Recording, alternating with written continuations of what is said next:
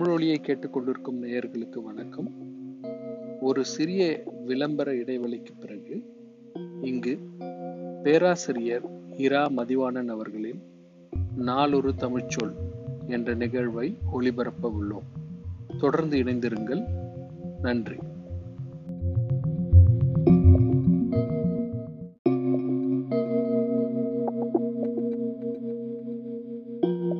உலகத் தமிழ் அன்பர்களுக்கு வணக்கம். நாளும் ஒரு தமிழ்ச்சொல் என்னும் தொடரில் ஐயன் என்னும் தமிழ்ச்சொல்லை காண்போம்.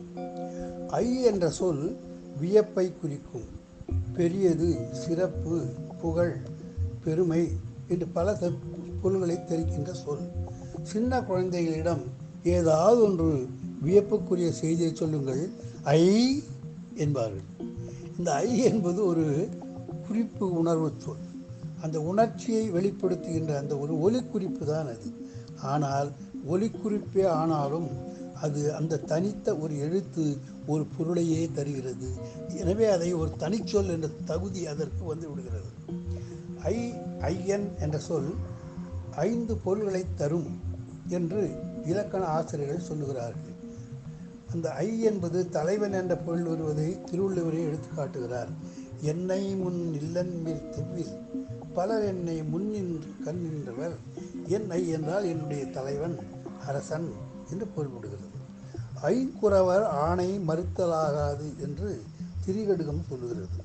ஐங்குறவர் என்பது ஐயன் என்று நாம் வணங்கத்தக்கவர்கள் போற்றத்தக்கவர்கள் யார் யார் என்று கேட்டால் ஐந்து பேர் என்று சொல்லுகிறார்கள். யார் அந்த ஐந்து பேர்? தாய் தந்தை தமையன் அரசன் ஆசிரியர். இந்த ஐந்து பேரும் வணங்கத்தக்க பெரியவர்கள். இவர்கள் சொல்ல எக்காலத்திலும் நாம் மீறக்கூடாது. இந்த ஐந்து பேருடைய அறிவுரையை கேட்டுத்தான் ஒருவன் வளர வேண்டும் வாழ வேண்டும் பெருமை பெற வேண்டும். இந்த ஐந்து பேரை தாய் தந்தை தமையன் அரசன் ஆசிரியர். இந்த ஐந்து பேரை எவன் ஒருவன் மதிக்கவில்லையோ அவனை ஊராரும் மதிக்க மாட்டார்கள். அவன் வாழ்க்கையில் முன்னேறவே முடியாது. எனவே ஐங்குறவர்களை மதிக்க வேண்டும் என்ற ஒரு மதிப்பு பழங்காலத்தில் மிக நன்றாக ம வற்புறுத்தப்பட்டது. ஐயன் என்ற சொல்லைப் போலவே ஐயை என்பதும் தலைவி என்ற பொருளை தந்தது. அந்த அதன் பிறகு இந்த ஐயன் என்ற சொல் முனிவர்கள் தவசிகளையும் குறித்தது. அது சமண முனிவர்கள் இருந்த காலத்தில் அந்த சமண முனிவர்கள் இரா காலத்திலே உணவுக்காக ஊருக்குள்ளே வருவார்கள். அவர்கள் சமண முனிவர்களிலே சில பேர் இந்த ஆடையில்லா துறவியாளர்களும் இருப்பார்கள். ஆதலினாலே வீட்டுக்கு வெளியே உள்ள திண்ணையிலே ஒரு மட்பாண்டம் அகலமான ஒரு மட்பாண்டத்தில் சோறோ உணவோ வைத்து வெளியில் வைத்து விடுவார்கள். அதுக்கு ஐயக்கடிஞை என்று பொருள். ஐயம் புகினும் என்ற சொல் அந்த ஐயர்கள் எல்லாம் அவர்களெல்லாம் ஐயா என்றுதான் அழைப்பார்கள்.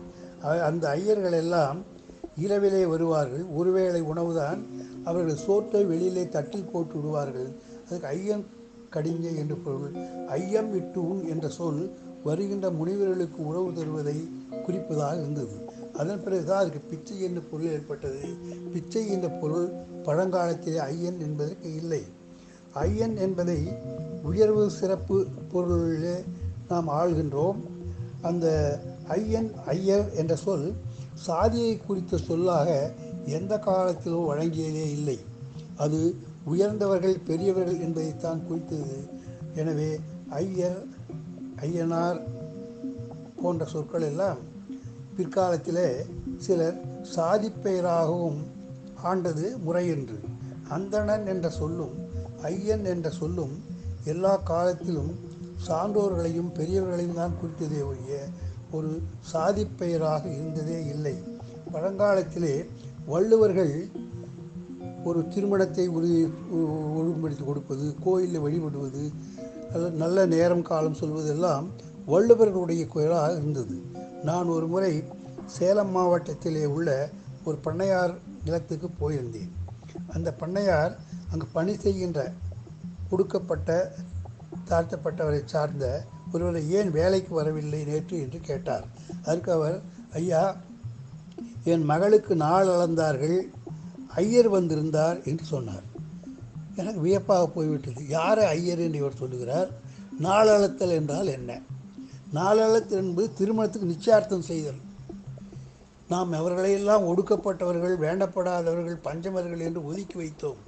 அவர்கள் ஒதுக்கி வைக்கப்பட்டாலும் மிக நல்ல தமிழ் சொற்களை இன்றும் ஆண்டு வருகிறார்கள். நாம் நிச்சயதார்த்தம் என்ற வட சொல்லை ஏற்றுக்கொண்டோம். அவர்கள் ஏற்றுக்கொள்ளவே இல்லை. பழங்கால தமிழ் சொல்லை இன்னும் ஆழ்வதை பார்த்து எனக்கு பெரிய வியப்பு ஏற்பட்டது. இவர்களைப் போய் இவர்கள் ஒதுக்கப்பட்டவர்கள் சொன்னார்களே. நல்ல தமிழ் பேசுபவர்களைப் போய் தமிழ் தள்ளி வைத்தார்களே என்று எனக்கு அது பெரிய வியப்பாக இருந்தது. நாள் அளத்தல் என்பது நிச்சயார்த்தத்தை குறிக்கிறது என்பதும் ஐயர் வந்திருந்தார் என்பது வள்ளுவர் வந்து அவருக்கு ந நல்வினைகளில் எல்லாம் நேரத்தை குறித்து கொடுத்தார் என்பதை காட்டுகிறது. அந்த பண்ணையாரிடம் கேட்டு என்ன சொன்னார்? நாங்கள் வேளாளர்கள் தான். இங்கு பழைய காலத்தில் சாதி வேறுபாடு இருந்ததில்லை. வீட்டில் ஏதாவது ஒரு நல்ல விற்பனை நற்பணி செய்ய வேண்டும் நேரம் காலம் பார்க்க வேண்டும் என்று இருந்தால் வள்ளுவரைத்தான் நாங்கள் வரவழைப்போம். வள்ளுவர்கள் இன்று தாழ்த்தப்பட்டவர்கள் நீங்கள் சொன்னாலும் அந்த காலத்திலே வேறுபாடு இல்லை. உயர்ந்தவர்கள் தாழ்த்து சாதியாலே இழிவு கருதவில்லை. அந்த வள்ளுவர்கள் அதை நாங்கள் ஐயர் என்போம் அந்த ஐயர் வந்தால் வேளாளர் வீடுகளிலே நடுவீட்டிலே மனை போட்டு அமர வைத்து மிக பெருமையோடு அவருக்கு புத்தாடை உணவு எல்லாம் கொடுத்து நல்ல நேரம் குறித்து கொடுக்கிறதை கேட்பார்கள். தீண்டாமை இருந்ததா அதியமான் ஔவை வாழ்ந்த காலத்திலே ஔவை வந்து பானக்குடியை சார்ந்தவள். அந்த பானக்குடித்த ஔவையார் தலைமுடி நரைத்திருந்தது. தள்ளாத வயதிலே நட தண்டூண்டி நடந்த இடமெல்லாம் தமிழ் வளர்த்த அந்த பாட்டியை பார்த்தவன் சொன்னான் என் என் அரண்மனையில் சோறாய் இல்லை. இந்த தள்ளாத ஆவிலை ஏன் இப்படி ஊரெல்லாம் நடந்து கொண்டிருக்கிறாய்? என்று அவள் தலையை தடவி கொடுத்து நீ ஓய்வெடுத்துக்கொள் என்று சொன்னான். அது புராணவற்றிலே நரந்த நாரும் தன் கையால் புலவு நாரும் என் தலை தைவரும் மன்னே என்று ஔவையார் பாடியிருக்கிறார். தீண்டாமை இருந்ததா இவர்களை ஒதுக்கப்பட்டவர்கள் தீண்டத்தகாதவர்கள் என்று நாங்கள் எப்பொழுதும் விளைத்ததே இல்லை. தமிழர்களும் நீங்கள் யாரை ஒதுக்கப்பட்டவர்கள் ஐந்தாம் சாட்சி சொல்வீர்களோ வேறுபட்டவர்களாக பழங்காலத்தில் இருந்ததே இல்லை. ஆரிய கோட்பாடு வந்த பிறகுதான் இந்த நிலை ஏற்பட்டது என்பதை இந்த ஐயன் என்ற சொல் நமக்கு விளக்கி காட்டுகிறது. எனவே ஐயன் என்பதும் அந்தணர் என்பதும் ஒரு சாதியை குறித்த சொல் என்றும் அல்ல என்பதும் உயர்ந்தவர்களை மட்டும் குறித்தது என்பதும் தெரிகிறது.